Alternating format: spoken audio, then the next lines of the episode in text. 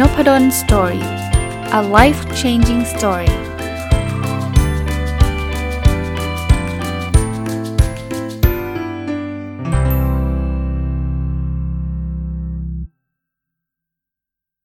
สวัสดีครับ ยินดีต้อนรับเข้าสู่ Nopadol Story Podcast นะครับ วันนี้ผมหยิบหนังสืออีกเล่มหนึ่งมารีวิวนะครับ สัปดาห์นี้ก็จะรีวิวหนังสือเยอะนิดหนึ่งเพราะว่า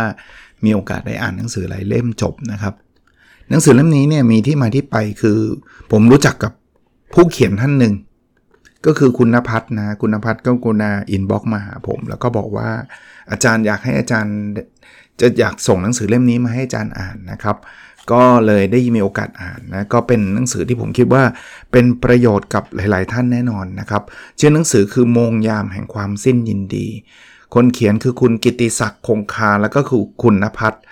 สัตยุทธนะครับ ก็คุณพัฒน์เนี่ยครับหรือผมเรียกว่าคุณบีนเนี่ยก็กุณาส่งหนังสือเล่มนี้มาตีมหนังสือเป็นแบบนี้ครับคุณกิติศักดิ์เนี่ยก็จะเล่าเรื่องอประสบการณ์ที่ผ่านเป็นซึมเศร้านะครับ ส่วนคุณนภัทรเนี่ยก็เป็นนักจะเรียกว่าอะไรเดียเป็นคนที่มีความรู้เรื่องเกี่ยวข้องกับ cognitive behavioral therapy หรือ CBT ก็คือการเยียวยาจิตใจแล้วกันเอาง่ายๆนะ ก็เลยมันก็เลยเป็นหนังสือที่อ่านแล้วได้ได้ทั้งความรู้แล้วก็อ่านแล้วจะเรียกว่าอะไรน่าติดตามครับ เพราะว่ามันจะสลับบทกัน บทหนึ่งจะเป็นเรื่องของคุณกิติศักดิ์ที่ผ่านชีวิตมานะครับ เล่าเรื่องครอบครัวเรื่องอะไรต่างๆ แล้วก็อีกบทหนึ่งก็จะเป็นคุณพัฒน์มาพูดถึงหลักการ วิธีการเยียวยา วิธีการมองโลกอะไรอย่างเงี้ยอ่านแล้วเนี่ยผมได้ข้อคิดมาทั้งหมด 23 ข้อ ก็เลยอยากจะนำมาฝากกับ ทุกคนในวันนี้นะครับ ก็แรกครับ เมื่อเราต้องเจอความโศกเศร้าเนี่ย เราจะมีกระบวนการ 5 ระยะ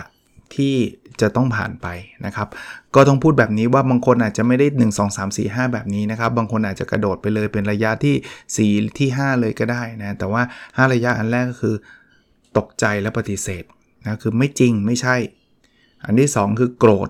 ทำไมมันเป็นอย่างนั้นอย่างนี้ มันไม่ควรจะเป็นอย่างนั้นอย่างนี้เลย อันที่ 3 คือเรียกเจรจาต่อรองล้วว่าอะถ้ามันเป็นแล้วจะยังไงนะครับ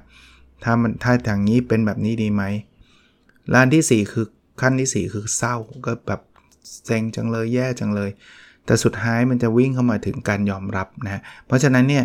ใครเคยเจอคนที่เขากำลังโศกเศร้าเสียใจ ก็อย่าไปแปลกใจว่าทำไมเธอถึงมีมีพฤติกรรมแบบนี้มันเป็นกระบวนการ นะครับแต่ในที่สุดมันจะวิ่งเข้าไปสู่การยอมรับนะ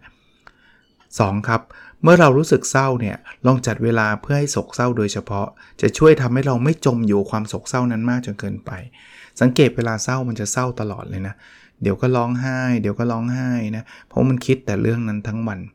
คือมันก็ไม่มันก็ไม่ผิดธรรมชาติหรอกเพราะว่ามันเป็นเรื่องที่เศร้ายิ่ง ยิ่งมันมีเรื่องเศร้ามากๆเนี่ยมันก็จะจมอยู่ตรงนั้นนานก็บอกวิธีการนั่นคือจัดเวลาไว้ เช่น อาจจะบอกว่าจะเศร้าช่วงเวลา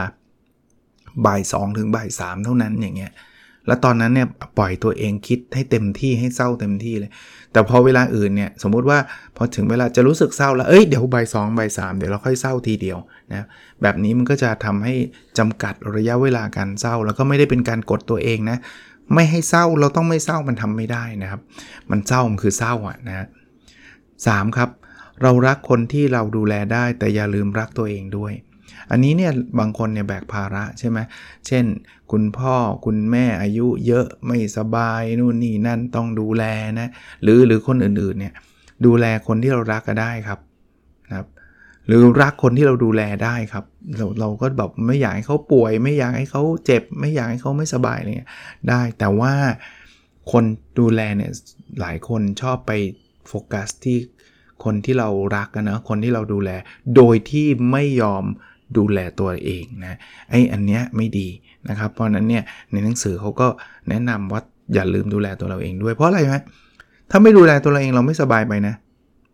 คนที่เราดูแลเขาก็เขาก็ยิ่งแย่เขาไปใหญ่นะครับ เพราะนั้นเราต้องเหมือนเวลาเราขึ้นขึ้นเครื่องบินจำได้ไหมเขาจะมีคนประกาศว่า ถ้ามันมีแรงกดดันเยอะเนี่ยออกซิเจนแมสแล้วก็คือหน้ากาก ออกซิเจนมันจะหล่นลงมาจากข้างบนนะ คุณใส่ตัวเองก่อนนะ ก่อนที่คุณจะไปใส่ให้เด็ก ๆ ใช่ปะ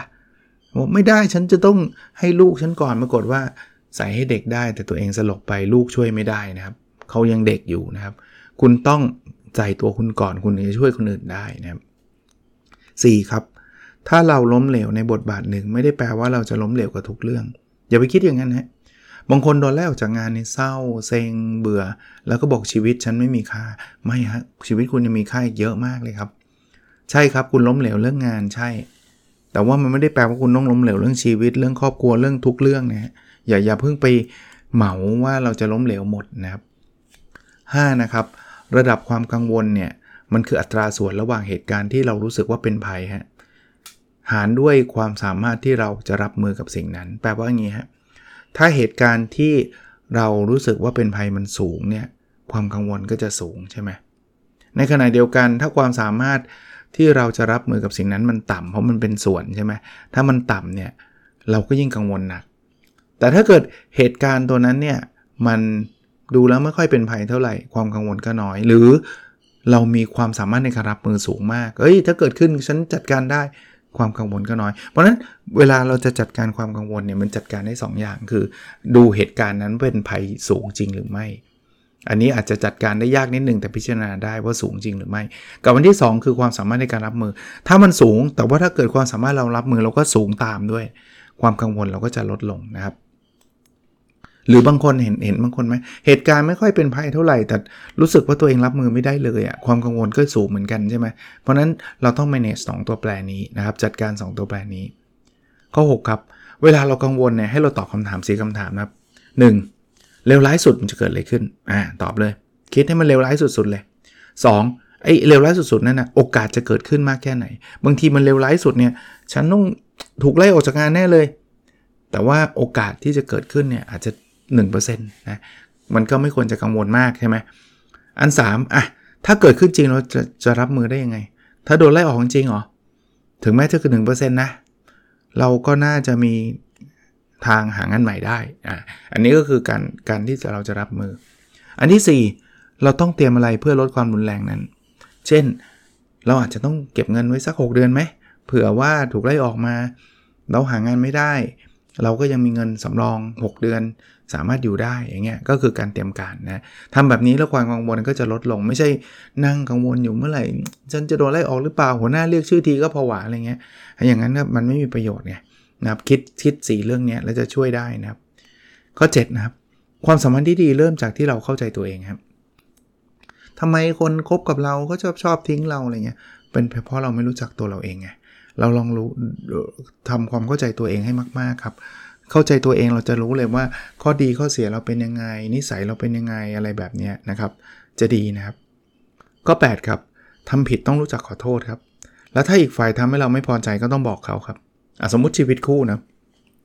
คุณนัดกับภรรยาคุณ แล้วคุณหรือสามีคุณก็ได้นะครับ แล้วแต่ว่าคู่คู่ชีวิตคุณเป็นสามีหรือภรรยาเนี่ย คุณมาสายใช่ไหมคุณต้องขอโทษเขานะ ว่าเฮ้ยขอโทษทีเรามาสายนะครับ แต่ถ้าเกิดอีกฝ่ายหนึ่งเขาทำผิด เช่นเขาเป็นคนมาสาย เราต้องบอกเขานะ ว่า เออเฮ้ยเราไม่ค่อยไม่ค่อยแฮปปี้เลยอะเราไม่ค่อยชอบเลยอะที่เธอมาสาย เพราะว่ามันทำให้เสียเวลาเลยอะไรก็ก็ว่ากันไป เพราะฉะนั้นเนี่ยบางคนเนี่ยคนอื่นทำทำไม่ถูกใจเราเนอะเช่นเขามาสายเราก็นิ่ง แล้วก็บอกไม่เป็นไรไม่เป็นไรจริงๆคุณเป็นไงคือไม่เป็นไรก็ดีครับ ถ้าไม่เป็นไรจริง ๆ ก็ไม่มีอะไรแค่มาใส่ก็มองข้ามๆไปเถอะก็ไม่ไม่มีอะไรก็ดี แต่บางคนไม่ใช่บางคนเก็บ แต่ไม่บอก ผมเคยดูหนังหนังเกาหลีเรื่องหนึ่งจำไม่ได้เรื่องไหน คือก็เป็นคู่สามีภรรยาเป็นเป็นพ่อแม่นางเอกมั้งอยู่ด้วยกันจนเกษียณนะวันที่เกษียณปุ๊บภรรยาขอหย่าไอ้สามีก็งงว่าอะไรอะ่ะทำไมอะ่ะเขาเพิ่งเกษียณเนี่ยขอหย่า ภรรยาก็บอกเขาอดทนมานานแล้วกับการที่แบบสามีไม่ไม่มีระเบียบอะ่ะคือเหมือนกับกลับบ้านแล้วก็โยนถุงเท้าทิ้งแล้วเขาต้องคอยเก็บ ซึ่งถ้าเราดูเรื่องเรื่องนี้แค่เรื่องเดียวรู้สึกมันเล็ก ๆ เนาะมันแบบอะไรวะแค่เก็บถุงเท้าให้สามีอย่าหย่าเลยมันดูไม่เมคเซนแต่ว่าอย่าลืมว่าสิ่งนี้มันสะสมมาเขามา 30-40 ปีครับแล้วเขาไม่เคยบอกไงสามีก็ไม่เคยรู้ไงว่าการที่โยนถุงเท้าทิ้งเนี่ยมันทำความอึดอัดใจให้ภรรยามาตลอด เวลา 40 ปีที่แต่งงานกันอะไรเงี้ย อันนี้อันนี้ก็ต้องระวังนะครับ ถ้ามีอะไรไม่พอใจก็ต้องบอกกัน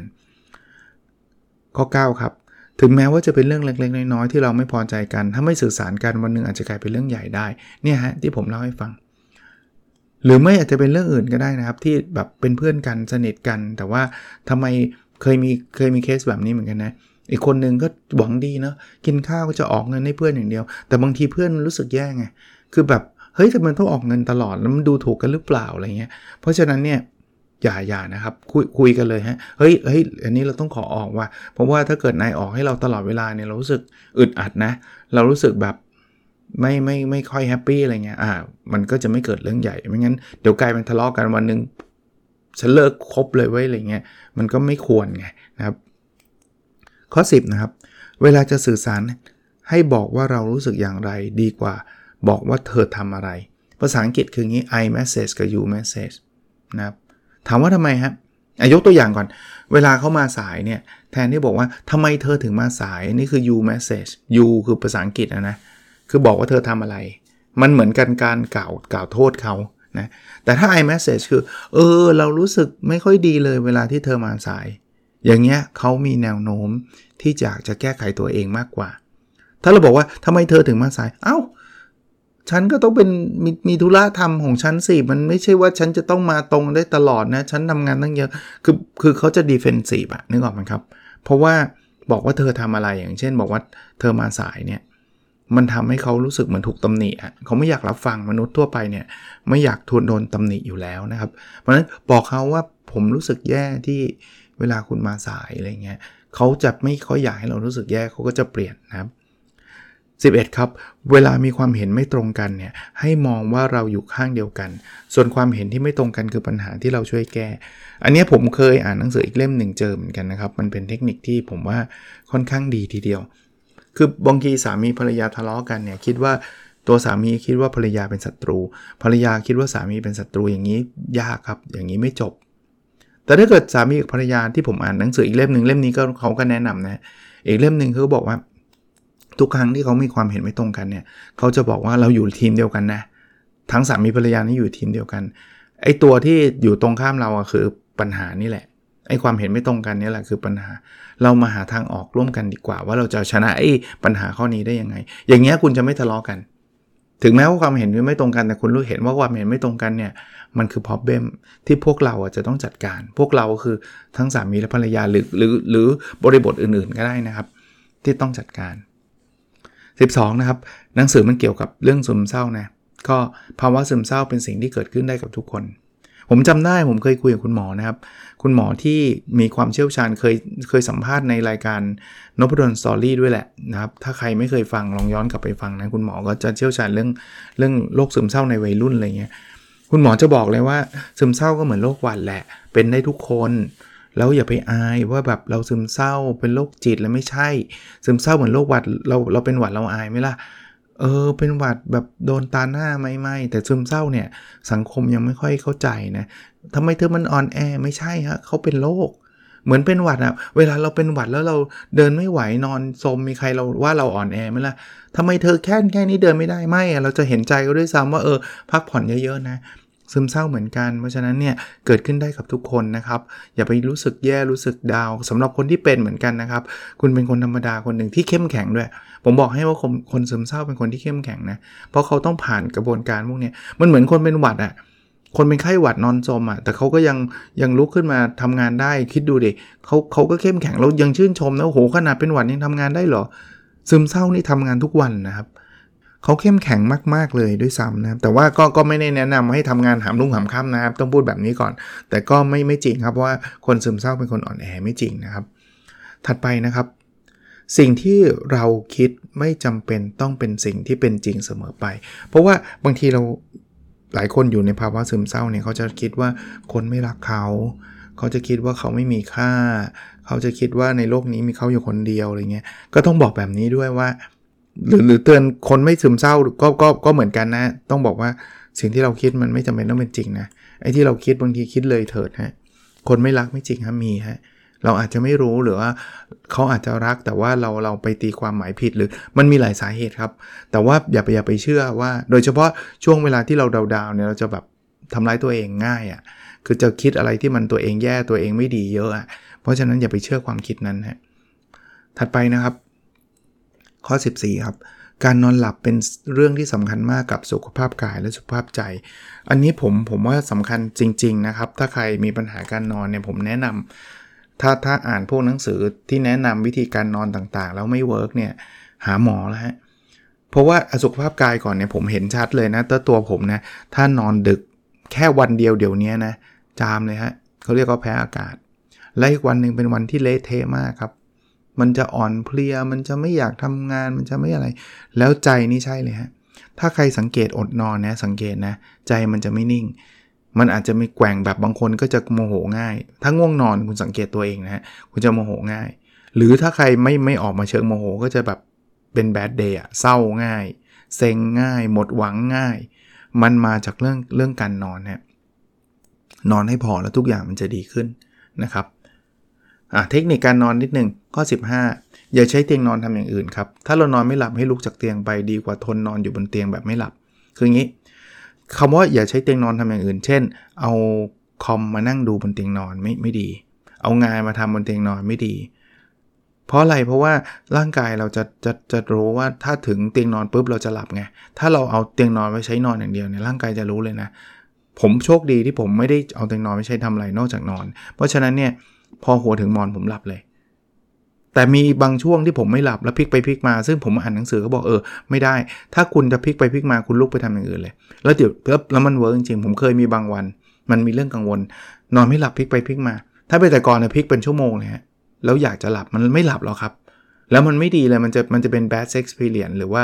จะเป็นประสบการณ์ที่ไม่ดีว่าหัวถึงหมอนแล้วนอนไม่หลับ ไม่ใช่ลุก แล้วตอนหลังผมทำฮะถ้าวันไหนนอนไม่หลับแป๊บเดียวนะ ผมลุกแล้วผมไปอ่านหนังสือ แล้วกลับมานอนหลับเลยครับนะเพราะเพราะฉะนั้นเนี่ยลองลองเชื่อลองใช้วิธีการนี้ดูก็แล้วกันนะ ถ้าไม่เชื่อก็ลองดูนะ ถ้า work ก็ก็ดี ถ้าไม่ work ก็ลองหาวิธีใหม่ 16 นะครับ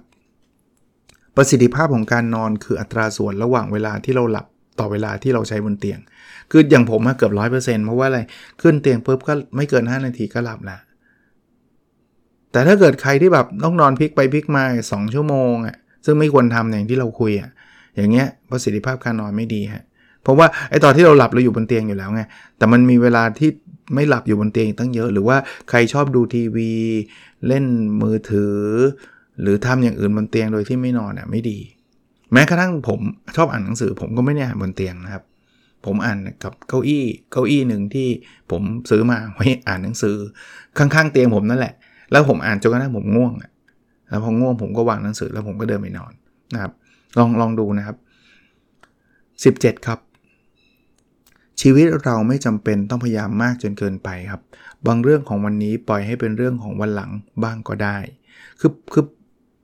ผมเคยเคยอ่านหนังสือหลายเล่มเขาก็แนะนำแบบเนี้ยคือบางทีเนี่ยพยายามพยายามฉันต้องทำเรื่องนี้เสร็จวันนี้อะไรเงี้ยคือบางอย่างอะเข้าใจแหละมันทำมันก็ทำไม่เสร็จอยู่ดีอะ ปล่อยบ้าง ผมไม่ได้บอกให้ปล่อยทุกเรื่องนะ แต่บอกว่ามันไม่จำเป็นต้องเสร็จวันนี้ก็ให้วันให้ตัวเราวันพรุ่งนี้จัดการอะ่ะเดี๋ยวเดี๋ยววันนี้เราก็เราก็เหนื่อยมาทั้งวันแล้วนะเราก็ทำมาทั้งวันแล้วก็ก็ปล่อยให้เป็นเรื่องของวันหลังมั่งก็ได้นะครับ โดยเพราะช่วงนอนเนี่ยก็อย่าไปคิดอะไรเยอะนะพูดง่ายทำยากผมรู้สำหรับคนที่นอนไม่หลับอะ่ะมันอดคิดไม่ได้ก็ผมผมใช้วิธีหนึ่งนะ ไม่ได้เขียนในหนังสือเล่มนี้นะแกที่จุดเจอแนลผมจะจดก่อนนอน 3 ข้อ พูดแล้วพูดอีกนะ บางคนอาจจะฟังจนเบื่อแล้วก็ได้แต่ว่า มันเวิร์กจริงไง ก็อยากทำลองทำแล้วมัน work ก็อยากให้คนอื่นลองอะ่ะแค่นั้นเองครับ มันอาจจะเปลี่ยนชีวิตใครบางคนที่ฟังผมอยู่ตอนนี้ก็ได้ฮะ เขียนสิ่งดีๆ แล้วมีคนถามวันก่อนโพสต์เรื่องนี้ไป อาจารย์มันนึกไม่ออกเลยสิ่งดีๆ อะอะไรก็ได้ครับ ได้กินข้าวก็ดีแล้วครับ ได้ หายใจเอาอากาศเข้าปอดอย่างสดชื่นก็ดี ไม่สดชื่นก็ได้เอาได้หายใจเป็นปกติก็ดีแล้ว เพราะฉะนั้นมันมีสิ่งให้เขียนได้อยู่แล้วแหละสามข้อ ผมเขียนประจำอัดพอดแคสต์เนี่ย เป็น moment ที่ดีของผมครับ อะ มาดูต่อนะครับ ข้อ 18 เราเลือกไพ่ในมือไม่ได้ แต่เราเลือกที่จะเล่นไพ่ในที่มีในมือได้ เข้าใจคำว่าเล่นไพ่ในมือไหมคืออย่างนี้มันจะมีชีวิตเรามันจะมี2อย่างคือดวงอะ สิ่งที่เรา control ไม่ได้กับสิ่งที่เรา control ได้ เวลาเราจั่วไพ่มันเล่นไพ่นะเราไม่รู้หรอกว่าเราจะได้ไพ่ดีไม่ดี ไม่รู้ แต่ว่าพอมันอยู่ในมือเราเราเราสามารถจะเล่นได้แล้วว่าจะเล่นยังไงกลยุทธ์ยังไง เหมือนกันนะชีวิต บางทีเราเกิดมาจนเกิดมารวยเกิดมาอยู่ในตำแหน่งที่ดีไม่ดี อันนั้นนะคือไพ่ที่ที่ที่จั่วขึ้นมา เลือกไม่ได้ครับว่าเราจะอยากจะเกิดมารวยมันมันเกิดไม่ได้ไง แต่เราเกิดมาสถานะนี้แล้วอะเราจะเปลี่ยนจากสถานะนี้ให้มันรวยขึ้น ให้มันมีความสุขมากขึ้นทำได้ยังไงนะครับทำง่ายทำยากก็ต้องทำถูกไหมก็โฟกัสที่ตรงนั้นอย่ามานั่งคิดว่า ฉันเกิดมาจนอะไรเงี้ยมันมันมันช่วยอะไรเราไม่ได้ ผมไม่ได้บอกว่าการเกิดมารวยมาจนไม่มีผลนะมันมีผลไงก็เหมือนไพ่ในมือแหละ บางคนเนี่ยจั่วมาแล้วมันมีแต่ไพ่ดีๆ มันก็มีโอกาสชนะสูง บางคนจั่วมามีไพ่ไม่ดีก็โอกาสชนะต่ำแต่ไม่ได้แปลว่าจะไม่มีโอกาสนะครับ ก็ก็ต้องทำจากเราทำอะไรไม่ได้อยู่แล้วอะเพราะมันเกิดมาเป็นแบบนี้นะครับ แต่ก็ให้กำลังใจว่าเราก็ก็ไปไปแก้เรื่องตอนเกิดไม่ได้ แก้หลาย ๆ เรื่องไม่ได้เราแต่ก็มีอีกหลายเรื่องที่เราจัดการได้นะครับ ข้อ 19 นะครับ การให้อภัยคนอื่นไม่ได้แปลไม่ได้เป็นสิ่งที่เราทำเพื่อคนที่เราให้อภัยนะฮะแต่เป็นสิ่งที่เราทำเพื่อความสงบในใจตัวเองสำหรับคนที่รู้สึกว่าฉันให้อภัยเขาไม่ได้เนี่ย คุณต้องคิดใหม่นะครับ เอาเอางี้แล้วแต่คุณกันแล้วกันแต่ว่า ผมอยากจะให้คิดว่าไม่ได้ช่วยคนนั้นนะการที่เราให้อภัยเขาไม่ได้แปลว่าการสิ่งที่เขาทาถูกต้องนะครับ ไม่ได้แปลว่าเราจะลืมสิ่งที่เขาทำกับเรานะครับ ไม่ใช่เลยนะครับ มันคือการทำให้เรามีจิตใจที่สบายขึ้นเท่านั้นเองเราเราเราเราให้อภัยเขาเขาไม่ได้รวยขึ้นนะ เขาไม่ได้ ดีขึ้นหรือว่าเราไม่ได้ approve ว่าไอ้สิ่งที่เขาทำตกลงเป็นสิ่งที่ดีนะ ไม่ใช่เลยนะครับ ทุกอย่างยังถ้าเขาทำอะไรไม่ดีกับเราก็ยังคงไม่ดีกับเราเหมือนเดิม เพียงแต่เราเลิกที่จะมาทำร้ายตัวเราเองแล้วเท่านั้นเองนะครับ ข้อ 20 นะครับ ความโกรธเป็นสิ่งที่เกิดขึ้นได้กับทุกคนครับ แต่การกระทำหลังจากโกรธต่างหากที่สำคัญ และเราควรจะควบคุมได้ คือโกรธไม่แปลกเราบอกห้ามโกรธมันห้ามไม่ได้ โกรธคือโกรธฮะ แต่ว่าเราสามารถ manage ได้ว่าหลังจากโกรธแล้วอะคุณจะคว้างปลาเข้าของ คุณจะด่าออกสื่อสาธารณะ หรือคุณจะคามคามดาวได้ หรือว่าทำให้ตัวเองสงบได้ หรือตระหนักรู้ได้ว่าอะไรควรทำให้คนนำเรามาฝึกตรงนั้นดีกว่าฮะแต่จริงๆลักษณะของการโกรธนะถ้าเราทำใจได้ตั้งแต่แรกเนี่ยเราก็จะตัดชนวนได้ บางทีเนี่ยสังเกตอาการก็รู้ฮะว่าเฮ้ยไหลเริ่มตึงแล้วคิ้วเริ่มขมวดแล้ว ถ้าคุณรู้ว่าอีกไม่นานคุณจะโกรธนะ แนะนำนะ เดินไปที่อื่น อย่าไปอยู่ในสถานการณ์นั้นนาน มันจะช่วยได้ระดับหนึ่งนะครับ อะยีครับ ลองเปลี่ยนบทบาทจากคนขับมาเป็นผู้โดยสารดูบ้าง ชีวิตเราเราไม่จำเป็นต้องควบคุมได้ทุกเรื่อง ลองเปลี่ยนตัวเองเป็นผู้สังเกตการดูบ้าง คือบางคนเนี่ยชอบชอบคิดตัวเองเป็นคนขับ เพราะนั้นทุกอย่างจะต้องเลี้ยวซ้ายเลี้ยวขวาอย่างที่ตัวเองคิด แล้วมันก็เหนื่อย แล้วมันก็เครียด แล้วบางทีมันไม่เลี้ยวตามที่เราสั่งอีกต่างหาก ทำไมฉันทำมาเยอะขนาดนี้ทำไมมันไม่ได้ผลนะทำไมมันไม่ได้เป็นได้ดังใจทำไมมันไม่ได้แบบนั้นแบบนี้ ซึ่งแบบนี้เราก็เหนื่อยเราก็เครียดเราก็สุดท้ายก็ซึมเศร้าลงไปเงี้ยเป็นผู้โดยสารนะปล่อยว่าง ผู้โดยสารคือคุณนั่งเฉยๆชมวิวเป็นผู้สังเกตการ รู้เท่าทันอารมณ์ตัวเองนะก็เป็นผู้โดยสารว่า ตอนนี้เรากำลังโกรธเนาะตอนนี้เรากำลังเศร้า ตอนนี้เรากำลังอิจฉา ตอนนี้อะไรอย่างเงี้ยอีกอารมณ์ที่เราสังเกตเห็นนะมันจะลดลงนะครับ อะยีบสองครับ ถ้ามีความทุกข์เรื่องใดเนี่ย พอเราพูดถึงความทุกข์นั้นออกมาแล้ว ให้ต่อด้วยคำว่าแต่ก็ยัง สมมตินะโดนไล่ออก เราโดนไล่ออก แต่ก็ยังจุดๆเพิ่มไปอย่างเช่น เราโดนไล่ออก แต่เราก็ยังมีเงินเก็บเพียงพอ เราโดนไล่ออกแต่เราแต่เราก็ยังสามารถไปสมัครที่อื่นได้ เราโดนไล่ออกแต่ก็ยังดีนะที่เรายังมีครอบครัวอยู่เคียงข้างเราเสมอ แบบนี้จะจะจะดีขึ้นฮะจำไว้คำว่าแต่ก็ยังนะครับ และยีบสามนะครับ รู้จักบอกกับตัวเองว่าฉันเพียงพอแล้วฉันพอใจ อันนี้ครับเป็นเขาเรียกมนตราหรือว่าคาถาที่จะช่วยให้เรามีความสุขได้ง่าย ถ้าเราเพียงพอนะ เราจะไม่ทุกข์หรอก ถ้าพอใจในสิ่งที่เป็นอยู่นะ เราจะเราจะทุกข์ได้น้อยนะครับ โอเค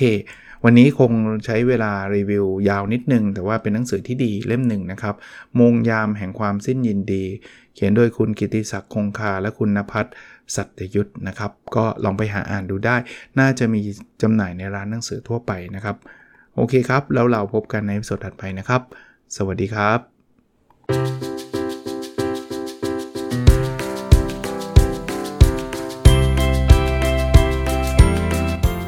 n o p a d o n Story a life changing story